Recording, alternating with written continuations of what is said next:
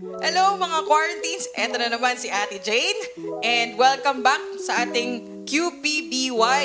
Pero season 2 na tayo. And congratulations kasi hindi na tayo GCQ. Alert level 2 lang tayo. Um, kung gusto niyo ng more information about alert level 2, uh, saan ka ba mag-check? Google. I-Google mo na lang. Google. Ay, sino to? Google mo, girl. May kasama pa rin pala Oh, ako. hindi mo kayo introduce. Oh, syempre. Parang smile lang ako okay, dito. ulitin natin, Ate Debs. Ayan. At ngayon, kasama ko pa rin si Ate Debs. Ate Debs, hi! Oh my God. Grabe, ayan. So, thank you, Ate Jane. So, welcome everyone sa season 2 ng QPBY. And to- today's ano episode this season is going to be very special. Kasi hindi lang kami ni Ate Jane ang magiging host nyo for this segment. True. And our co-host for this episode, eh, isa sa ating mga kuya dito sa Youth Arise. So, hindi na siya bago. Yan to, in-house natin tong ano, ah, Suki. recruit.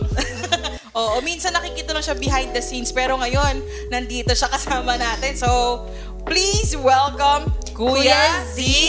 Hello, hello, hi guys. So, thank you for having me here and sana next time ulit. Ah, gusto mo ulit, Next? Ah, episode. hindi, joke lang, joke lang. Hindi tayo mahirap. Hindi, kasi ano, recorded na to. So, next time ulit no, Ate Debs. Feeling ko naman baka umulit to si Kuya Z. Lalo na pag ginalingan. Ay, nako. Alright, so anyway, so tulad nga ng sinabi ni na Ate Jane and Ate Debs, uh, this is a very special episode because this is our first episode for QPBY Season 2. And yun, tama, Kuya Z. And wag na natin patagalin pa, no? Ate Debs?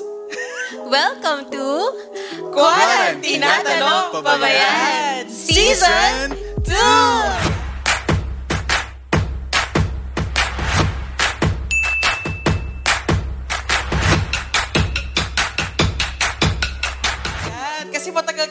Hindi Oo nag-quarantine nga eh, tinatanong medyo pabayan, kaya... nagwa-warm alam mo up pa yan. lang kami. Oo.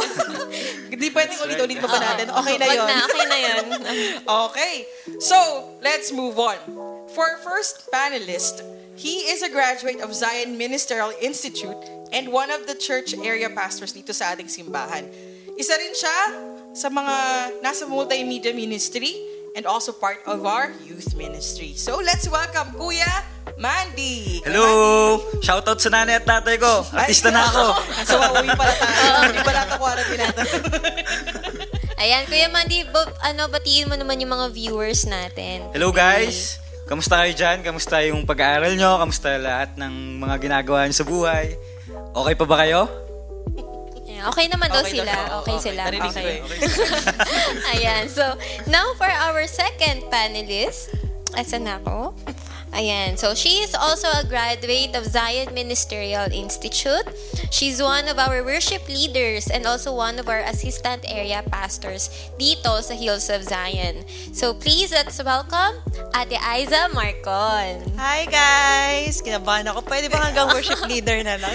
Grabe yung credentials. Ayan. So, welcome. Welcome sa ating mga panelists. Take, pumiyok, parang pumiyok pa ako din sa part na yun. talaga? Ayan. Oo. Ayan. So, now let's proceed to our Q&A. Tama. And alam ko, excited na yung mga nanonood sa sa bahay. Para tayo sa TV. o syempre, nasa bahay kayo. Dapat nasa bahay kayo. Kasi la, hindi pa rin tayo pwedeng lumabas palagi. So, di ba Kuya Z, ikaw, excited ka na bang marinig yung mga questions natin? Yes, I'm actually uh, looking forward to those answers. Wow, English. Mga Okay, I'm looking forward to it too. And alam mo, Ate Debs, at saka at, um, Kuya, Ate Z. Ate Z. Hindi, no? Kuya Z, um, nung nak- nakita ko yung mga questions, ang dami very interesting, di ba, na Ah, mga yeah, yeah, questions. that's right, that's right. Tama. So, ngayon, punta na tayo sa ating unang question. Okay, let's go. Alright. So, question number one is, paano po ba mag-devotion? Ang unang sasagot is si Kuya, Kuya Mandy. Mandy. Ah, ako pala una. Parang Joke lang yun. So, paano nga ba mag-devotion? Ano ba yung devotion? Hindi, yung, de- yung devotion is yung time mo na makipag-meet kay Lord or basahin yung Bible and yun. And paano nga ba mag-devotion? So, una, mag-pray tayo na every day or every morning, e- every time na na kung anong oras yung commitment natin sa pagbabasa ng Bible, mag-pray tayo na every time na nagbabasa tayo ng Bible is i-reveal ng Lord or mag-speak ang Lord sa atin. Kasi hindi lilipas ang araw na ito or yung pagde-devotion natin na hindi nag-speak ang Lord. Then next, magbasa tayo ng Bible. So, yun. Through sa pagbabasa ng Bible, doon tayo kinakausap ng Lord para kung ano yung instruction yung gusto niyang ibigay sa atin for the whole day or kung ano yung mga dapat natin gawin sa sa mga susunod na oras. So, iyon, then pag may binigay na word sa'yo si Lord, meditate on it. Isulat mo yon is, kumbaga mag-dwell ka dun sa, sa word na yon meditate mo, i-journal mo, no? Oo, i-journal mo. So, para every time na na may pinagdadaanan ka, may babalikan kang word ng Lord na prom- mga promises niya or instructions na kailangan mong gawin. And yun, closing prayer. So, for me, yun yung mga ginagawa ko sa devotion ko. So, yun naman. Okay. Feeling ko, um, yun ang uh, tag ito, normal na Usual pagde- na Oo, na pagde-devotion. And ikaw ba, Ate Debs? Ako, ano, actually, yun din naman, pag devotion, di ba? Yung reading ng word, tapos yung prayer, ano talaga siya eh, yung spending time with the Lord. So, naalala ko din, share ko lang.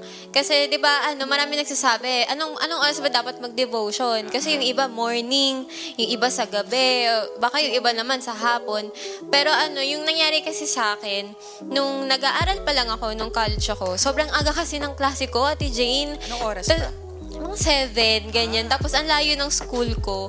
So, babiyahe pa ako. Gigising ako ng maaga. So, ang ang naisip ko na parang hindi ko talaga kayang gumising ng maaga para Mas maaga pa doon sa, Oo, ano, makapag-devotion. so, ang setup ko nung time na yon is sa gabi. So, pag uwi ko, after ko nang gawin yung mga kailangan kong gawin, yung mga homework, dun ako nagdi-devotion. Pero, ngayon na nag-work na ako, dahil work from home naman, may oras na ako sa morning. So, nag-change yung setup ko. Ngayon naman, sa morning naman ako nagdi-devotion. So, ano lang din, um, check nyo kung ano yung time na mag-work sa inyo. Kasi at the end of the day, ang pinaka-importante is, alam mo na nakapag-spend ka ng time with the Lord. So, ayun. Yun yung akin, Ate Jane. So, si Kuya Z, ikaw naman. Yes, um, I actually agree with that. Uh, yung devotion is about uh, spending time with the Lord because uh, from the word itself, you are devoted to someone. And we, when we say we are devoted to someone, we spend time with with them or with Him or with to God.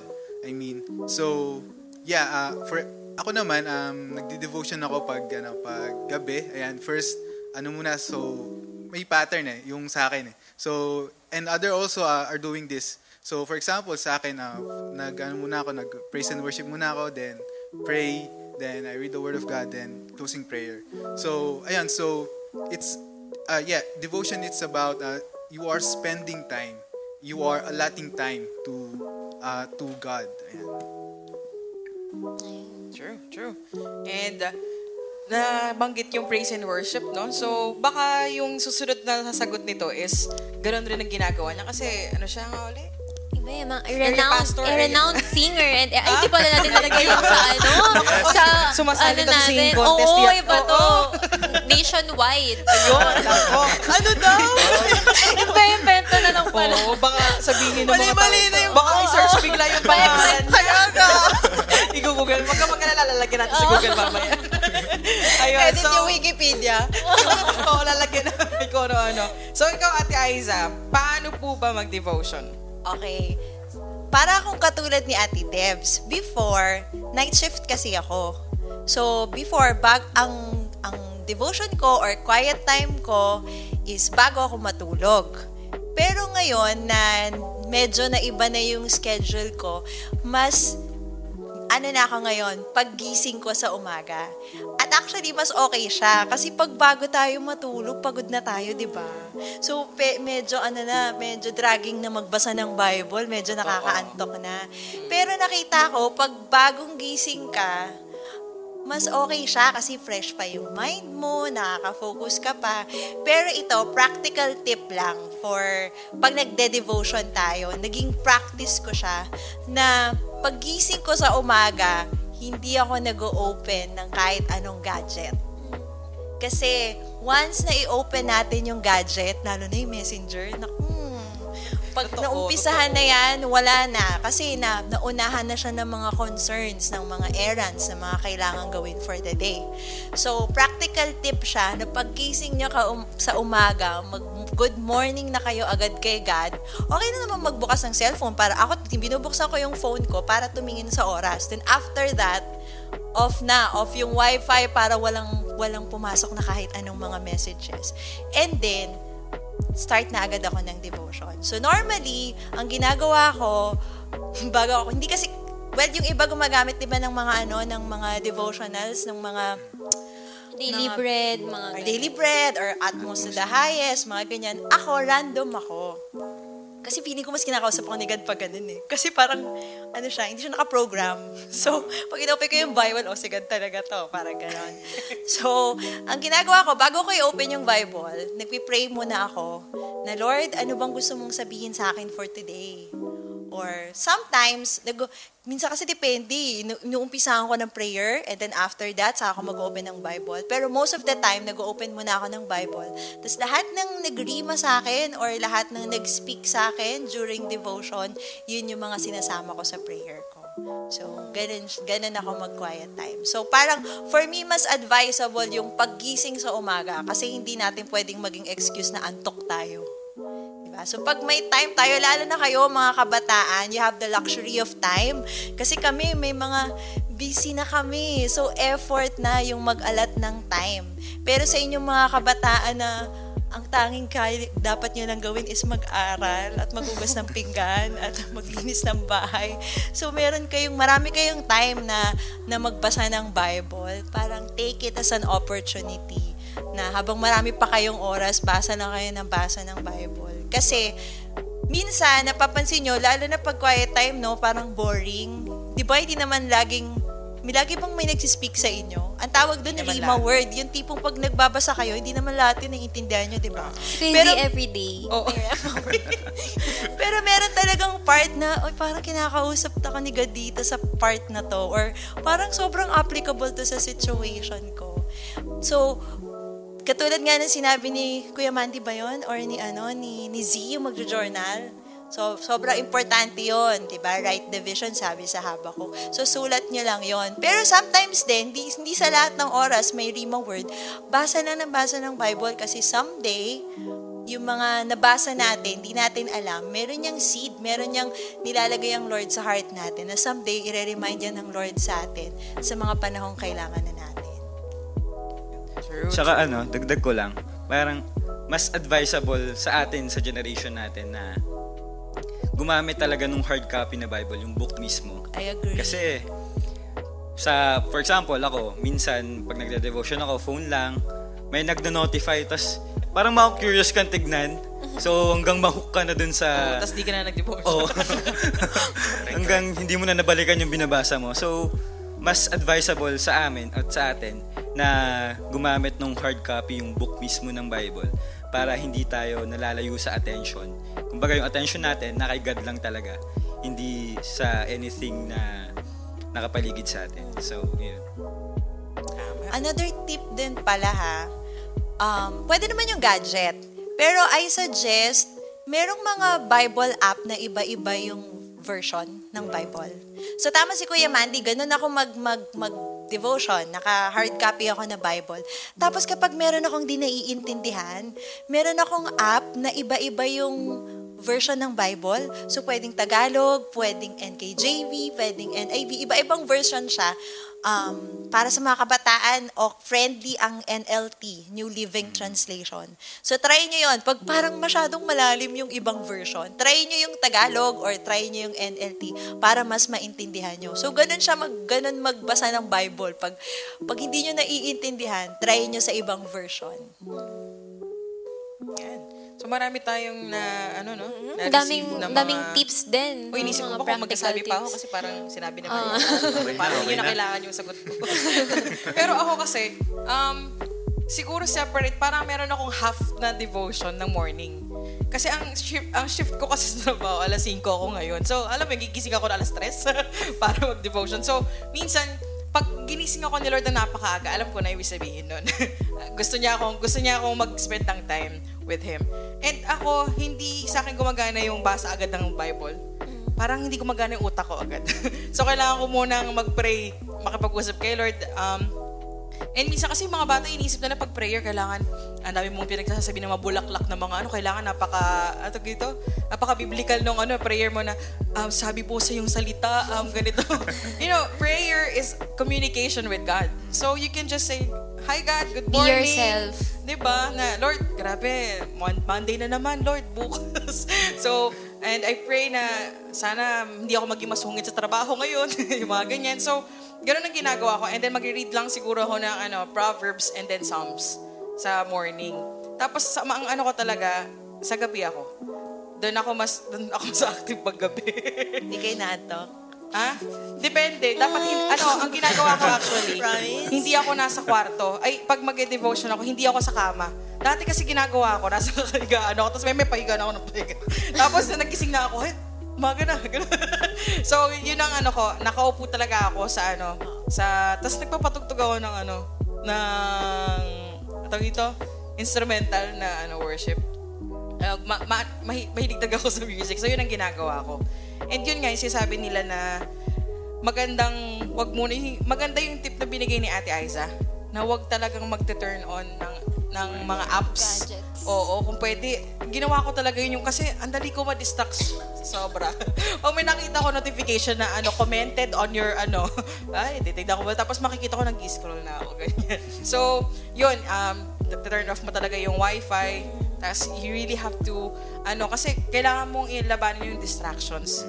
Um, ano yan eh, syempre, itatry ng kaaway talaga na kunin yung attention mo, lalo na kasi gusto mo mag-spend ng time with the Lord. So, you have to, laging may way alam mo yun, kung gusto mo, di ba, laging may paraan. Kung ayaw mo, ang dami talagang reasons, ang dami ko, ano eh, ang dami ko kasing gagawin. Pero if you look at your time, your schedule, mas marami kang time maka- mag- manood ng TikTok, di ba? Or mag-scroll sa Facebook. Yung inispend mo doon, eh di sana inispend mo na lang with the Lord. So hindi mo pwedeng sabihin wala kang time. Lalo na kayong mga youth, ah, anong walang time? so, meron kayong time, ayaw nyo lang gumawa ng time. You know, eh, it's ano eh, it's It's true. And um, alam niyo naman sa sarili niyo yun. So, make ways to um, really spend some time with the Lord. Sabi nga ni Kuya Z, devote um, some of your time. Ano ba naman yung isa or dalawang oras, di ba, Ate Debs, na mag-spend kayo with the Lord? Ayan. So, praise God. Sobrang dami nating natutunan. Question number one pa lang know, yan, guys. ha? right? Ayan. so, okay. So, let's proceed to question number two. Alam mo, itong question na to, naging tanong ko rin to nung bata pa ako. Kasi lagi ko naririnig sa church or kunyari kay na mami, kay na daddy na nangusap sa akin si Lord. May Ah. word sa akin si Lord. So, ako naman, paano, paano nakadirinig si Lord? Uh, bumulong ba si Lord? Ganyan. May, may nagpakita na, ay, Oo. takot yun ah. May nagpakita na someone. Hindi pa ready. Wag pa muna, Lord. Ayan. So, yung question natin is, paano po namin ma-recognize yung voice ni Lord? Ayan. Easy, easy, Ate Aiza. Oh, God. easy, easy. Recognize. Mas madali to kaysa sa unang Oo. question, no? Oo. Ayan, Ate Aiza. pressure. Okay. Paano ba natin maririnig ang voice ng Lord? Parang connected siya sa question number one. Diba? Um, normally, ang swerte mo naman pag naririnig mo ang audible voice ng Lord, ikaw Pala na. sa babaeng lahat. Special child. Iba yun, parang iba yun. Para iba yun. Oh, iba yun. Ayon. So, hindi natin, ah, swerte ka. Pag narinig mo yung swerte, blessed. Pag narinig mo yung audible voice, swerte. Pero hindi ka laging ganon. So, it still boils down sa devotion natin, sa quiet time natin. Kasi doon mo maririnig ang voice ng Lord. Some, hindi audible madalas, hindi talaga audible. Sobrang yun nga. Parang very rare yung maririnig mo yung audible voice ng Lord. Pero nagsispeak si God sa atin normally sa word niya so, kung ano yung nakalagay sa Bible. Kaya sobrang importante ang quiet time. Ang quiet time or ang devotion, hindi lang yan part ng, hindi lang yan dahil requirement, dahil Christian tayo. Hindi eh. Um, dun kasi talaga nakikipag-usap si God. Dun, dun, dun mo maririnig, dun mo makikilala ang Lord, dun mo malalaman kung ano yung sinasabi ng Lord. So, usually, kapag may mga concern tayo, try nyo yon Yung magpipray kayo kay God, whatever yan, kung may pinagdadaanan man kayo or ano man yung situation nyo. Pag after nyo magpray, try to open your Bible. May mga time na doon talaga makikipag-usap si God through His Word. So, kaya sobrang importante ang pagbabasa ng Bible. Kasi dun, dun makikipag-usap. And sometimes din naman, meron din tayong tinatawag na still small voice. Yung parang, parang kinakausap ako ni God. Hindi siya audibly, pero merong alam mo sa sarili mo na kinakausap ka ni God. Pwede rin yon Or pwede rin naman nakausapin tayo ni God through our authorities. 'Di ba? Minsan may ginagamit si God or through preaching 'di ba? Sa mga pastor natin, bakit parang alam na alam ni pastor yung kalagayan ko? Or bakit parang yung mga question ko nasasagot na agad ni pastor? So that's also another way of hearing God's voice. Amen. Pa-amen na lang ako eh, no? Nag-speak ba? Oo, nag-speak. Parang si Lord ba? ayan. So, ayan. Thank you, Ate Aiza. So, yun nga. Actually, yun, yun yung tin- kinakausap ko sa Ate Jean kanina eh. Sabi ko, di ko ma-explain yung kung paano nangungusap si Lord. Pero yun na, ano ni Ate Aiza, yung still small voice. So, maraming ways na pwedeng mangusap sa atin si Lord. So, ayan. So, Ay, pwede, pwede, pwede pahabol lang, no? Yung still small voice na yun, malalaman mo na na si God ang naririnig mo kasi it confirms what's written in the Bible. So, hindi, yung kung meron ka mang naririnig na alam mong hindi tama, hindi si God yon. Tapos yung boses. So, malalaman mo na yung naririnig mo is si God kung merong confirmation na nasa Bible. So, kung hindi siya, kung hindi galing sa Bible, kung against siya sa word ng Lord, malamang hindi si God yung naririnig. So, dapat talaga nagbabasa ng Bible Correct. para alam mo kung tama ba ang boses na iyong naririnig. Ayan. So, next si Kuya Mandy. Sa akin, pa- paano ma-identify nat paano natin ma-identify yung voice ng Lord? Siguro, wo- first things first is may magkakaroon ka ng peace sa heart mo na nag-speak sa ang Lord. Yun nga. Then next, yung magko-confirm siya through His Word sa sa Bible. And minsan, nag-speak sa atin ng Lord na parang wala naman sa Bible to. Conf- ano, parang hindi hindi ko pa hindi ko pa nababasa to sa Bible. And minsan makikita ma, dadalhin tayo ng Lord after natin after kausa, after tayong kausapin ng Lord, dadalhin tayo ng Lord dun sa scripture na yon. May kakilala nga ako parang ano, binuka niya lang yung bibig niya sa Bible school. Then hindi niya alam yung mga pinagsasabi niya pero may na, nung binasa niya sa Bible, isang buong scripture pala yung binasa niya. Isang buong chapter yung bina, yung sinabi niya dun sa sa sa harap. So, kumbaga, paano natin siya ma- mare-recognize through through our rela- relationship with God? Kasi, 'di ba, hinalintulad tayo yung voice ng God tsaka tayo sa isang sheep tsaka sa master niya. Sa pagtitrain ng, ng mga tupa, hindi naman basta-basta pag kinuha ko tong tupa na to, is marirecognize niya kaagad yung voice ko. Dumaan siya sa training, dumaan siya sa process na para ma-recognize yung voice ng shepherd niya. So, ganun din tayo. Once na nagkaroon tayo relationship kay Lord, i-work out natin, basta tayo ng Bible, mag-pray tayo, kausapin natin palagi siya as a friend, as as a master, then tsaka natin ma- ma-recognize yung voice niya. 'Di ba? Sabi sa sabi sa Corinthians na maraming voice na nakapaligid sa atin na yung iba walang significance. But yung voice ng Lord is so kumbaga na popollute tayo na daming daming voices na naririnig sa paligid natin, daming problema or what. But yung yung voice ng Lord is sobrang still small voice. Sabi nga dun sa sa story ni Elijah nung sa kay Prof nung time ni Elijah na nag nag nagpakawala ng hangin ng Lord pero wala si Lord doon, nag-earthquake, lumindol, pero wala si Lord doon, nag, nag ano ng fire, pero wala si Lord doon. But in his still small voice, doon narinig ni Elijah na nandun ang Lord. So, iyon yung, kumbaga, relationship to God. Iyon yung number one na i-workout natin. Kasi, di ba, for example, may kaibigan tayo na sobrang tagal na nat or best friend natin. Kahit nakataligod tayo at hindi na, kahit nakapikit tayo, pag nagsalita tong best friend natin or kung sino man yung kaibigan natin na yun, ma-recognize natin na si na na siya yun. For example, si Kuya Ezra, kahit nakapikit dahil magkasama kami every weekend, kahit nakapikit ako or nakatalikod ako, pag nagsalita siya, alam kong si Ezra yon. Alam ko si Kuya Ezra yon. So, ganun din sa atin. I-work out natin yung relationship natin with the Lord para ma-recognize natin yung yung voice ng Lord para ma- malaman natin na si Lord to and hindi hindi yung sarili mo, hindi yung ibang tao da, at si Lord yon. Si Lord yung nagsasalita sa iyo.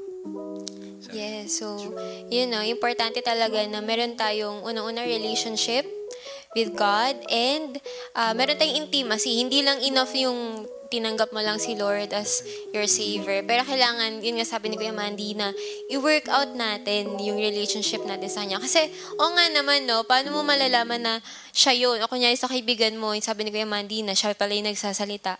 Kung hindi mo nga siya nakakausap palagi or ah, kilala mo lang siya sa ganitong way, sa ganitong level. So, kailangan talaga may level of relationship or intimacy kayo with the Lord. So, ayun. So, Kuya Z and Ate Jane, kayo ba? Paano nyo ba nare-recognize na, ay, ano to, voice to ni Lord? Sige, ikaw muna, Kuya Z. Ikaw muna natin, Jane. Oo. Sige, ikaw. na. Kasi di ba nabanggit mo kanina na nag, pag nag-devotion ka, nag-journal ka, sabi rin ni Ate Aiza, na um, pinaka safest ano um, route na ma- malaman mo kung si Lord ang nagkasalita is through His Word. Yeah. So, ikaw, Kuya Z, sa journal ba, kinaka- pag-journal mo, kinakausap ka ba ni Lord or how? How do you Um, know? Uh, mostly, uh, first from uh, tawag doon, sa Re- Re- Rema, but uh, a quicken word, pero hindi hindi pa ako nagbabasa. For example, uh, naglalakad lang, ganyan. So, God will give me a word from the Bible na, yun, maalala ko bigla, ganyan. And most of the time, when I, yun na, nung mag, magde-devotion na ako, and makakabasa ako ng word, and that will confirm it na God is really speaking to me. And uh, and even, um, minsan, si- situation will confirm it. Ganun. So, God will speak through His word and through the Bible and sometimes and most of the time I think uh, your situation will confirm it and maybe some uh, sometimes God is uh, making himself known to you through your through your circumstances and or sometimes God wants to change you or sa mga circumstances mo and he's teaching something so yeah I think yon um it's about yung sa akin. So, minsan situation muna, then, I, I mean, word muna, then, bibiglang, magbibigay ng situation si God, wherein, mako-confirm ko na yon Or minsan, magbibigay ng word si God na, nag, kumakain lang ako, ganyan, nasa CR, ganyan, kumakanta. So, and that, minsan, i-confirm niya yon sa word niya, bigla. Wala rin kasi pinipiling lugar actually. Si Lord kapag nangungusap siya. Alam mo, many times, ano na nagpa-Bible school ako, sa FX or sa UV ako umiiyak. Seryoso. And wala akong, wala akong pakialam kahit na may katabi ako. Kasi ito na ako kinakausap doon. Sabi ko pa sa, Lord, baka gusto mo naman akong kausapin pag nasa bahay ako. Kaso hindi. Normally sa UV talaga. Tapos, as in, yung tumutulo na lang yung luha ko habang nakatin ako sa bintana. Punta na nasa bintana ako. Tapos siguro nakikita nung nasa kabilang ano, sasakyan. Wala si ate. Sinisip niya siguro ba't ako umiiyak. Pero, yun nga eh, sa nagtanong nitong question na to, Ate Debs, ang ang ano lang nito, bottom line is that you need to read His Word. You need to spend time. Doon ka babalik sa unang question, mag-devotion ka. Spend time with the Lord because that's where you will know who He is.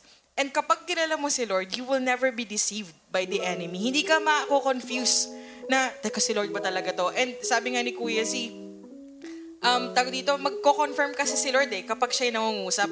Hindi lang, hindi ka niya hahayaan na ma-confuse. Hindi ganoon si Lord na, ano ka, parang, ah, tawag dito, may sasabihin siya tapos yan, hindi na siya magkasalita pagkatapos. Parang meron kaming kaibigan na nag-message sa amin, sabi niyan, Jane, tapos hindi na siya sumagot. Ilang araw na siyang hindi sumasagot sa amin. So alam niya yun, siguro kung nanonood siya rito, na siya yun. na hindi siya ganun eh. Si Lord kapag may sinabi siya, tatapusin niya yun. He's a finisher eh. So yun, um, pwede siyang gumamit nga ng circumstances, sabi, sabi ni Kuya Z. Ayun din, pwede rin na ano, may counsel sa mga leaders natin or sa mga authority above us and ko-confirm niya pa ng word. So yun lagi yun, relationship with the Lord. Paano magkakaroon ng relationship sa Panginoon? Reading His Word and spending time with Him. Diba? So, alam mo, Ate Jane, naisip ko, hindi talaga natin pwedeng sabihin na, ay, hindi ako kinakausap ni Lord. Kasi maraming ways actually na kaya tayong kausapin ng Lord and marami siyang ways para iparating sa'yo yung message. It could be, kung hindi ka man nagbabasa ng Bible, sana, wala naman nanonood sa Youth Arise, no?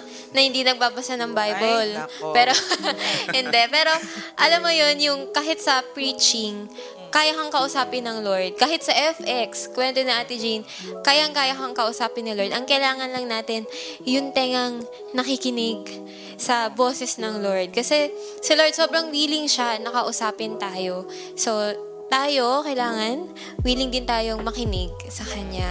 So, ayun. Tsaka ano kasi, um, minsan, sasabihin kasi ng iba na, wala kasi ako naririnig. Alam mo, sa totoo lang yan, may sinasabi ng si Lord, ayaw mo lang ng sinasabi ni Lord, di ba? Minsan ayaw natin ng kung ano narinig natin, kaya sinasabi natin, ay, hindi to galing kay Lord. Pero, hindi, alam mo sa sarili mo. Pala na- desisyon. Oo, pala desisyon. Ano daw yan ganyan. eh, parang it is not God who's not talking to us, but it is us not listening. Exactly. Kasi si Lord, He can talk um, through many different, ano eh, sabi mo nga, di ba, many different ways. Um, kaya nga sinasabi rin doon, tanong sa amin, ah, may tinanong kami sa Bible School, paano yung mga taong wala dito sa civilization, kumbaga nandun sa mga tribo, ganyan, he can speak through the, ano, the trees, the, ano, sa creation niya. Alam mo, hindi magkukulang si Lord na makipag-usap. Seryoso. Um, tsaka si Lord kilala niya tayo. Alam niya kung paano tayo kakausapin na tayo lang ang makakaintindi. Kaya nga yung the way He talks to me, it's not going to be the same thing that He would talk to Debs. Kasi iba si Debs sa makaintindi eh. Iba rin si Ate Aiza, iba rin si Kuya Mandy, iba si Z, iba rin kayo ng mga nanonood. Kayo lang talaga ang nakakaalam. That's why you have to build your relationship with the Lord. 'Di ba? So you have a different kind of communication. Parang, um, tawag dito, si Ma'am Linda at si Sir Norman, pagtitinginan lang yan sila pero alam na nila ibig sabihin ng ganun. And it's the same thing with the Lord. The more that we spend time with Him, the more that we know Him, um, it's gonna be easier for us to recognize if it's Him or if it's just us or someone else. Diba? Yes. Ayan. May dagdag pa ba ang ating mga panelist? Sa ating ano, second question? Ano pa ba? Na, na-conclude mo na eh. Hindi, dagdag ko Sorry lang na. siguro. Bakit pa meron sila, Rico? Dagdag ko lang siguro, nung time ni Samuel, nung bata pa siya, lumaki siya sa, sa, ano, sa, nakalimutan ko. So, basta lumaki siya sa, sa kila Eli, kumbaga sa mga priest, lumaki siya, lumaki siya doon. So, tinawag siya ni Lord ng tatlong beses na Samuel, Samuel. Tapos pumunta siya, pumunta siya kay Eli, then, kala niya si Eli yung tumatawag sa kanya. Dahil, hindi niya pa nare- nare-recognize yung voice ng Lord, si Eli yung pinupuntahan niya. Dahil alam niya yung boses ni Eli.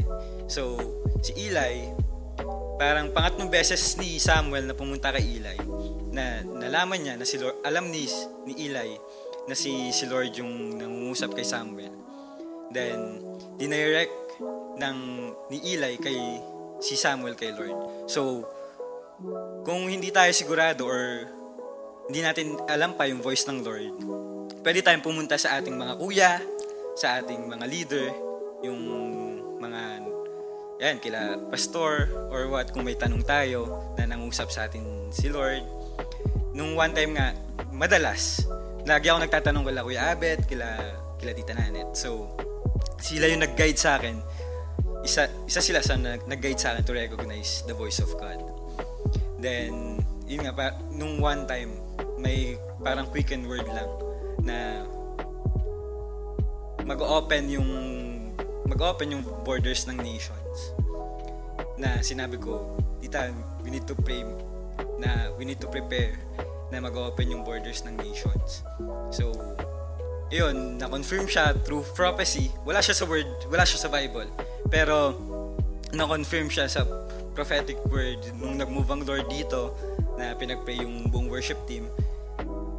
Then, yun, i- isa yun sa pwedeng maging confirmation sa preaching na pag nakikinig tayo ng preaching.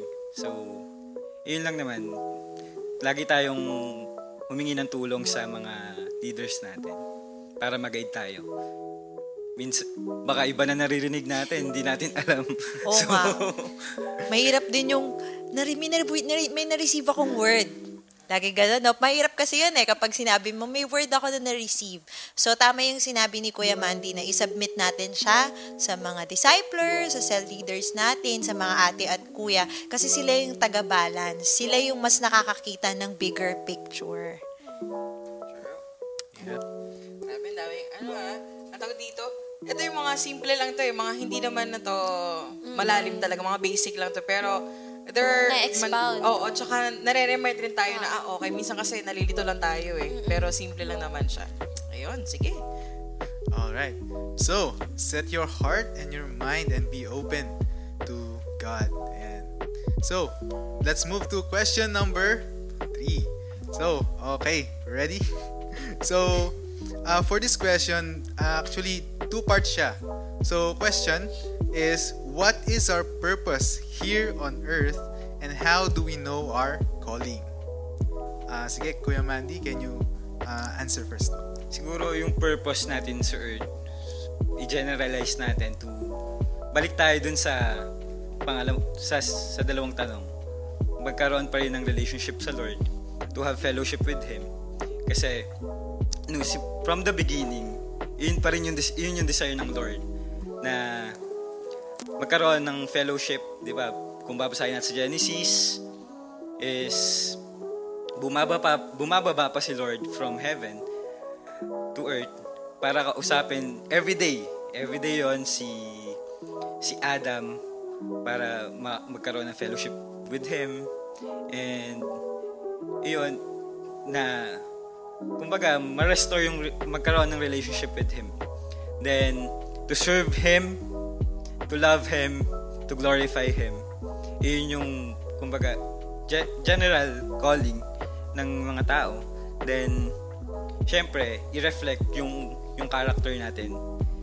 Yung character ng Lord sa atin para malaman ng ibang tao yung kung an, kung sino si God at kung ano si God. Kung gaano siya kalaki, kung ano yung capacity niya, kung ano yung kaya niyang gawin para sa para sa ibang tao. And iyon kasi 'di ba sabi nga may isang kanta, walang sino man nabubuhay para sa sarili lamang. So, Paul nga. Example. sample sample pero yun nga we we we are living here para para para pa rin to glorify God para makita yung glory ng Panginoon para makita yung yung kaya niyang gawin kung how sovereign is, he is how powerful he is sa sa ating mga buhay and to restore yung worship na na, na corrupt sa heaven. So, yun, may ibang topic na yon so baka mata- matakal yon sa ibang mga kawalan tinatanong. So, Bigyan ng idea ni Kuya Mandy na Pahirap may na Dapat finisher. yun, para ma-restore yung worship na na-corrupt sa ano sa heaven. Then paano natin malalaman yung calling natin? Magbasa pa rin tayo ng Bible. So, tatlong sagot, magbasa tatlong question, tatlong ano pa rin magbasa ng Bible. So, doon pa rin tayo magfo-focus sa kung anong sinasabi ng word ng Lord sa at ni-speak sa atin.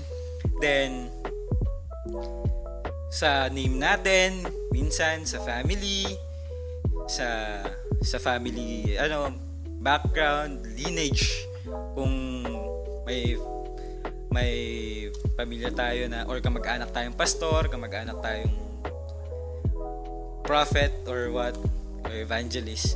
So, yun. So, paano, Kuya Mandy, paano mo nalaman yung calling mo?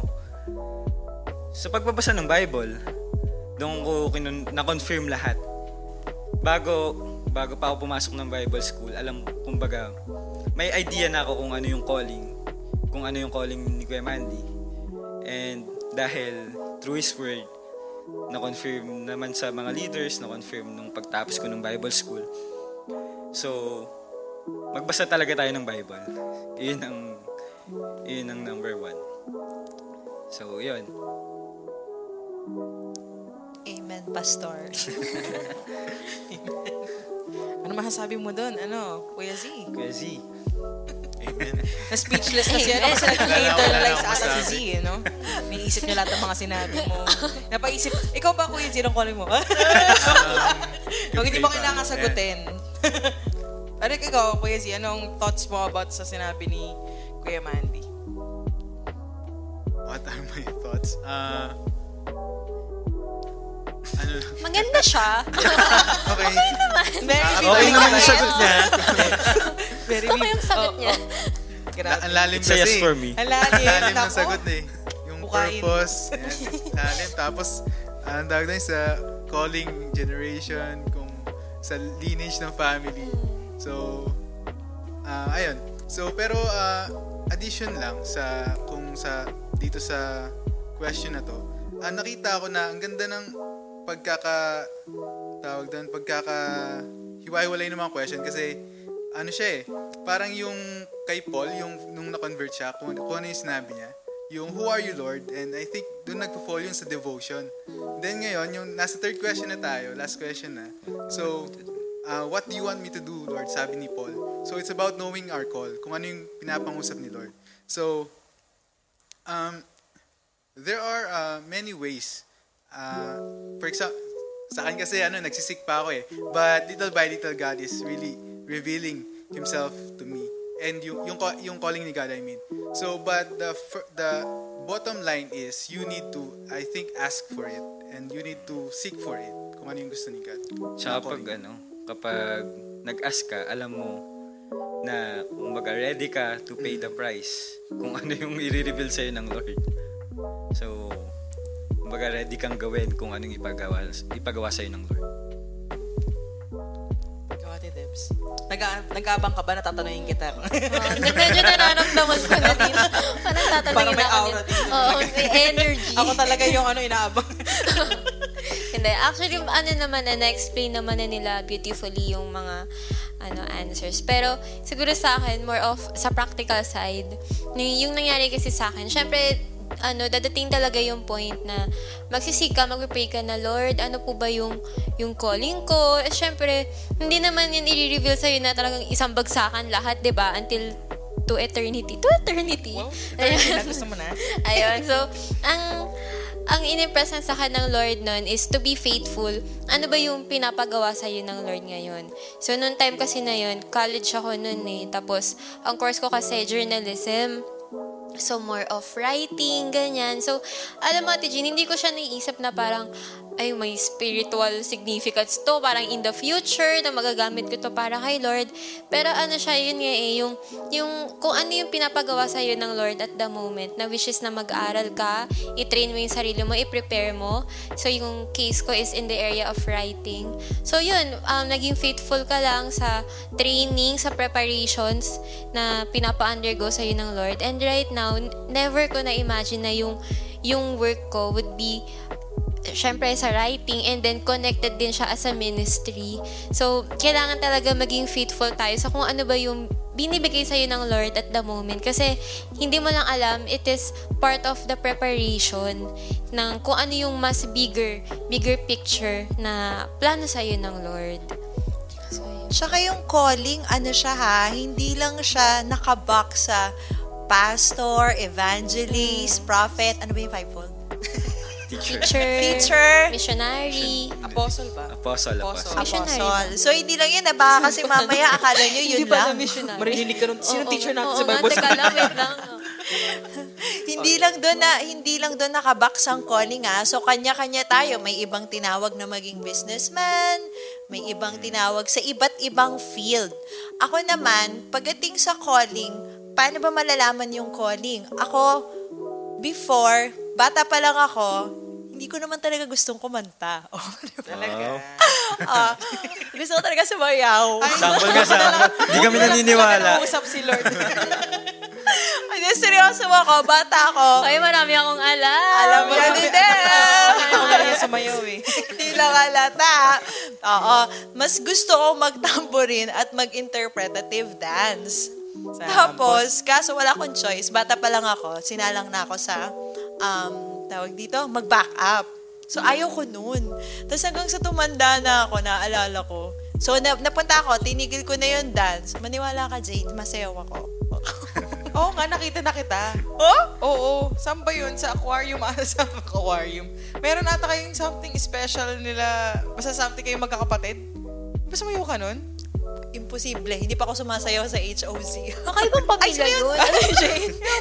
Iba ang nakikita mo, may nakikita. No, may may nakikita ang nakikita. iba. Ka. Yung sila nila Ate Jonah, tas si ano. Hindi Oh, ko maalala. anyway. Basta ganun. Oh, hindi ko nakita. Ngayon ka sumayaw. Di, wala na nga, tinanggal na ni yun. Hindi daw yun yung calling ko. So, parang grade 4 ako, nag-start na akong mag-back up. Kasi, bata pa lang naman ako. Binigyan, na, binigyan na ako ng Lord ng gift sa pagkanta. Pero nakakatawa kasi hindi ko alam na calling pala yun.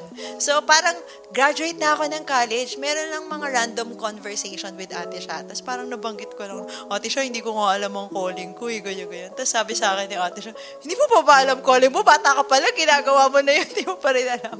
So, sabi ko, ano ka na na-realize, ah, worship leader pala ako. So, minsan, yung mga gift na binibigay sa atin ni God, yung mga talent, kasi part yun ng calling natin. Yun yung yun yung calling natin at yun yung magagamit natin para sa calling natin. So, assess nyo, ano ba yung mga talent na binigay sa inyo ni God?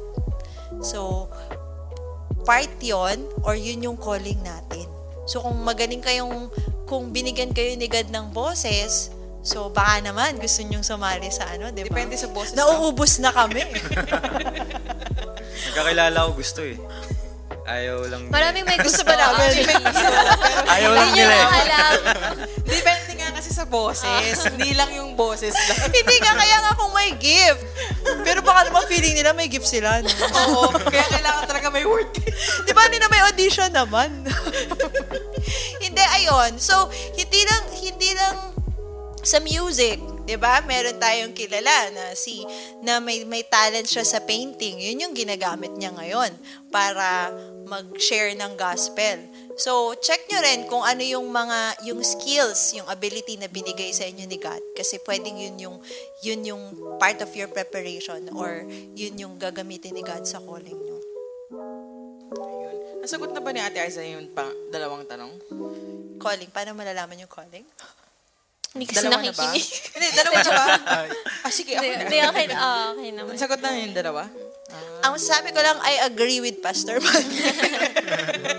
Kaya yung, yung isa pa lang, Sabi ano, eh. yung isa pa lang fivefold evangelist pala yun. Hindi pala yung missionary. Sorry po. Na iba na. Oh, na iba na. Ano siya, evangelist. O kaya baka naman ano, tawag dito, may desire kayong to go to the nation. So bakit kaya lagi kong pinagpipray yung ano, ganitong bansa? Or ba't parang gustong gusto kong pumunta sa ganitong bansa? Baka kasi may calling kayo to the nations. Baka naman missionary kayo. So as early as now, pwede na kayong magtanong kay God kung anong calling nyo. Tapos, i-reveal yan ni God, ganun pa din, hearing God's voice pa din through His Word, or through circumstance, or through authorities. So, dun pa rin tayo sa number one question babalik. True, true. Alam mo, yung sabi nga nila ni Kuya Z kanina, na, ang tawag dito, nagsasanga-sanga yung tanong natin, no? Magandang nauna natin tanungin yung about sa devotion. Kasi lahat ng mga to, babalik tayo dun sa word. Lahat Basic naman yung actually, di ba? devotion. eh. um, doon tayo lagi eh, magde-depend sa kung anong sinasabi niya sa word. Yun ang manual natin. So what is your purpose here on earth? You go back to the manual. Kasi doon mo malalaman kung para saan ang isang bagay, di ba? Kapag bumili ka ng isang ano gadget na hindi mo alam paano gamitin, you will check the manual. Um, kasi doon nakasulat yung kung ano para ano mga features nitong ano nitong gadget na to, kung para saan siya gagamitin. Kasi kunyari, um, yung remote, pwede mo siyang gamiting pama- pampukpok, pamalo ng bata, ganyan. Ma? Di ba? Ginagamit ko yun dati. Ma, is that you? Ay, lumalabas talaga sa buhang ako kung ano may ginagawa ko dati. No? so, di ba, pwede, pwede kong gamitin ruler ang ano, ang ID. ang remote or ID? Gawain niya ni Mandy na wala kasi yung pamilya ng ruler dati. Napuputol. So, di ba? Yun ang ano, pero hindi mo gagamit yung kapa- full capacity niya kasi hindi mo chinek kung ano yung man, kung yung ano nasa manual. So, ang manual natin as Christians is the Bible itself. So, we have to go back and we will find nga kung ano yung calling natin kapag ano tawag dito, naset na yung foundation mo kay God. Kasi hindi niya i-review sa'yo yung calling mo ng baby Christian ka pa lang, na hindi ka pa ready. Kasi baka, pag naraman mo yung calling mo, baka tumakbo ka, ay, hindi ko kaya yan, alis na ako. Hindi maging Christian. So, ganoon yun. Um, si Kuya Z, nagpipray pa siya ng, ano, ng, tawag dito, ng calling niya. Kami rin, ng mga ate at kuya nyo, nagpipray pa kami kasi ang calling, progressive yan siya. Pwede ngayon, tinawag ka lang ni Lord, ang calling mo is, sabihin natin, tinawag ako sa youth ministry. Pero hanggang dito na lang ba yun? So, may progression yan sa calling. Kasi kaya may, meron tayong tinatawag dito sa Hills of Zion na kailangan ma-attain natin yung highest calling ng Panginoon sa atin. So, nire-reveal yan ni Lord base sa facing mo. Kapag ikaw eh sumusunod sa kung ano pinapagawa niya, unti-unti niya yung i-reveal kapag ready ka na. Sabi nga nung sa preaching ni Pastor Dick, no, in God's appointed time, i-reveal niya yun. At saka sinabi rin actually ni Pastor Dick sa preaching niya, sa mga hindi nanood, ayan, alams na. Sumunod kayo ng preaching ni Pastor Dick. Sabi niya doon, everyone has a purpose, regardless of who you are. So, hindi lang to yung, hindi porket hindi ka nasa stage, wala kang calling. Kasi nga sabi ni Ate Aiza, iba-iba ang calling. Yung iba, tinawag talaga na magtrabaho, hindi tinawag sa stage, hindi tinawag maging evangelist, yung nag, nasa labas, katulad ni Kuya Paul na nagpipreach ganyan, kasi tinawag ka maging businessman, kasi yung mga taong i-handle mo, yung pala yung magiging fruit mo. Yun ang dadali mo kay Lord. So, marami yan. And also, um, tawag dito, yung purpose mo is, first is to really go back to the Lord. Yun ang pinaka-purpose mo, um, na makabalik ka sa Panginoon. Dun sa nasira nung time nila Adam and Eve, na makabalik tayo doon and to minister to God. Tapos niyan, um, paano natin malalaman yung calling? Yun nga, magbabasa ng ano, ng Bible and uh, dito, um, magko-confirm rin yan sa sinabi ni Kuya Mandy kanina. So, um, parang sinasummarize ko na lang yung mga sinabi ng mga panelists natin na malalaman natin to lahat kapag talaga nagbabasa tayo ng Bible and we're spending time with the Lord. And also, ano rin eh, hindi lang sa, minsan, hindi pa lumalabas yung talent kasi tinatago natin. Pero we have an interest dun sa bagay na yun. Po, pwedeng yung interest mo sa bagay na yun, doon ka pala rin tatawagin ni Lord. Minsan actually, kunyari, dati, ayoko na ayoko na ayoko na ayoko magturo. Pinaka, sabi ko sa mga classmate ko ng high school, lahat na magiging trabaho ko pero never ako magiging teacher. As in, sinabi ko sa kanila yan. Tapos, tinawag ako ni Lord na magturo sa mga Korean ng mga estudyante.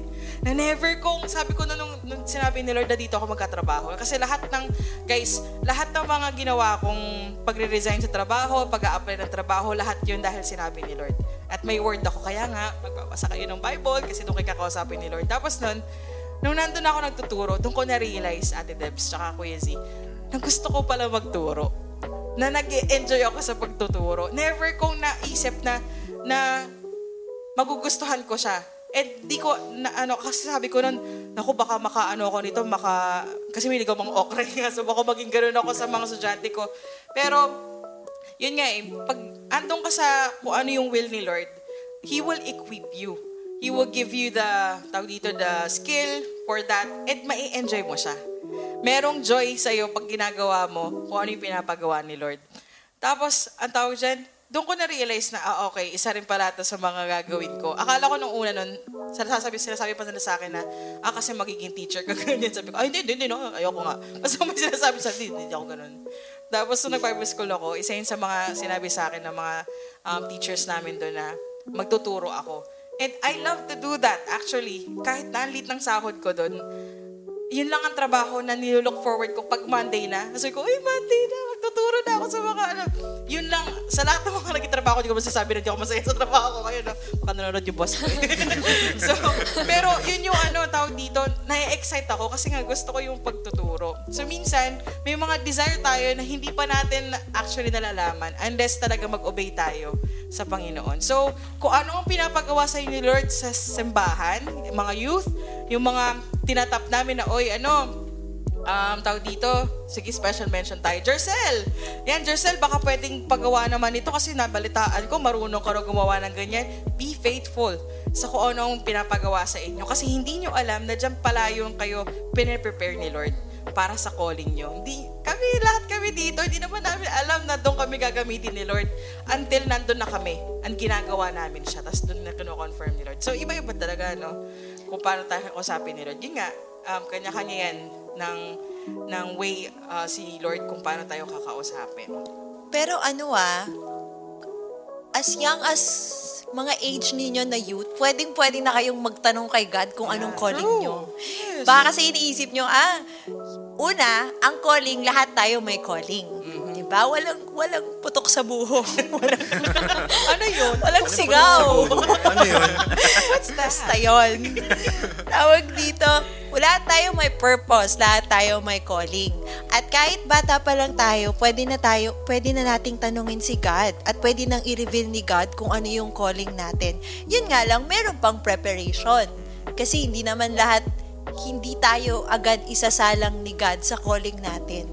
Meron niyang preparation, meron niyang training. Meron nga akong kilala, ang bata-bata pa niya, I think 10 pa lang siya nung narinig niya audibly kung ano, kay God kung ano yung calling niya. 'Di ba? Sana all. Kaya nga, eh, di ba? Sana all. So, pwede yun. So, ngayon pa lang, huwag niyong isipin na para lang yan kina ate, kina kuya, para lang yan sa mga mature. Hindi. Pwede niyong tanungin si God as early as now, Lord, ano bang calling ko? Actually, mas magandang malaman nyo na kung ano yung calling nyo ngayon. Magsik lang kayo kay God. Para nagpe-prepare na rin kayo.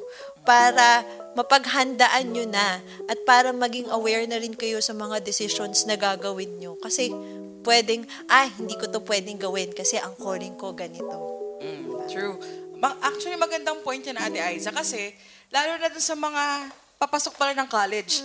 Kasi yung course nyo, makakapili kayo ng kung anong tamang course base sa kung ano sinasabi ni Lord. Kung alam nyo na na ang calling nyo is, um, sabihin natin, um, ano bang calling na hindi pwede pag missionary ka? Writer. Hindi, pwede nga yun eh. Pero kunyari Pas, yung... kunyari, pastor, ganyan. Oo, yung alam mong makakahinder sa'yo, kumbaga. Kunyari, flight attendant na lang, ganyan. So, eh, tinawag kang maging, ano, pastor. So, syempre, mag stay ka sa isang lugar para nga magpastor sa mga tao. Eh, pag nag-flight attendant ka, lagi ka nasa, di ba, lagi ka nagbibiyahe-biyahe, doon ka sa pumupunta, baka, baka pang missionary na, ano, na trabaho. So, yun, magiging mas madali rin na pumili hindi rin, ah, wag nyo rin, wag kayong matakot actually na malaman ko rin calling nyo. Kasi sabi-sabi ko nga kanina, hindi naman sasabihin agad ni Lord yung, pin, yung, yung, ang dito, yung pinaka ano mo eh, calling mo eh. O unti-untiin ka ni Lord base sa kung anong maturity mo sa Kanya. So, yun. Meron pa po bang idadagdag? Ang Ano lang, panelist? encouragement lang, baka merong nanonood dito like mga nasa college na na Actually, hindi na nga nila alam kung bakit nila pinasok yung course na yon. Baka lang may makarelate. Kasi naalala ko, ako talaga, pinasok ko lang talaga yung course ko kasi ayoko ng math. Tsaka Ano ba- gusto ano kong nag-office. Tapos, puro pala math yung Ano ba, subject ano ba yung ko. course mo? Management. Man- ah, Business ad, major in management. Walang math yun? Puro math. Puro math. Maling-mali nga. Buti na lang iba major ko. Marketing? May marketing, may Marketing. Di ba basta naman mga yun? Less business, than wala yun? Kaya nag, ano, journalism. Ayon, encouragement lang, walang aksidente sa Lord. Amen. Minsan, feeling natin, wala lang akong choice eh. Ito lang yung nag-open na slot eh. Kaya ako, kaya ako pinili yung course na to. O kaya sabi kasi ni mama eh. Sabi kasi ni tito eh. Or pinag-aaral lang kasi ako eh. Wala akong choice. Ito lang yung available. Pero walang aksidente sa Lord.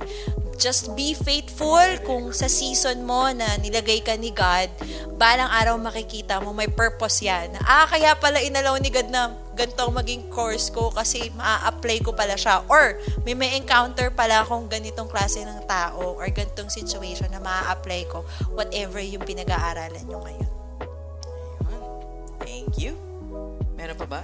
Yeah, so, wala na po ba kayong gustong i-add? Busy? Okay na, okay na. Okay na. no? Ayan. Ayun. So, thank you very much sa ating panelists. Ako, nag-enjoy. um, Parang ang tagal kasi natin ng huli Oo nga nating eh. episode. No, September pa ata eh. So, I really enjoyed our discussion today. And I hope yung mga nanonood sa um, sa ating QPBY Season 2 also enjoyed our conversation. So, I hope na rin na nasagot yung mga tanong So mga kung sino mga nagtanong nito, I hope that you were enlightened, that you were encouraged, and um, mas nalinawan kayo sa mga sagot na ibinigay namin today.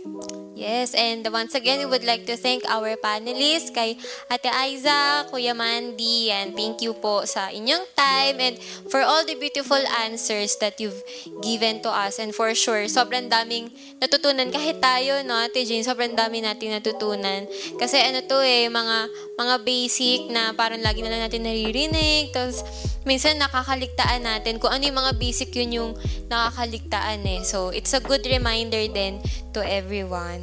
So, yeah. Kuya Z? Okay, so yan, thank you very much. And to all the viewers, yan, salamat sa pakikinig.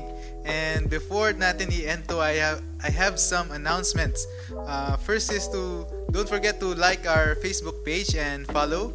And like and share this episode. Quarantine natin ng pabayan, episode 1, season 2. And also, send don't forget to send uh, if you have questions I mean uh, send it to our Google form sa naka-pin post siya sa Youtharize page natin and also watch out for our next episode Right. So, yan. Thank you sa lahat ng mga nanood. Again, para sa ating ah, napaka makabuluhang hapon. Kasi hapon natin ito, eh, ano, napapalabas, no? Hapon or umaga kasi syempre iba manonood later on. So, yun.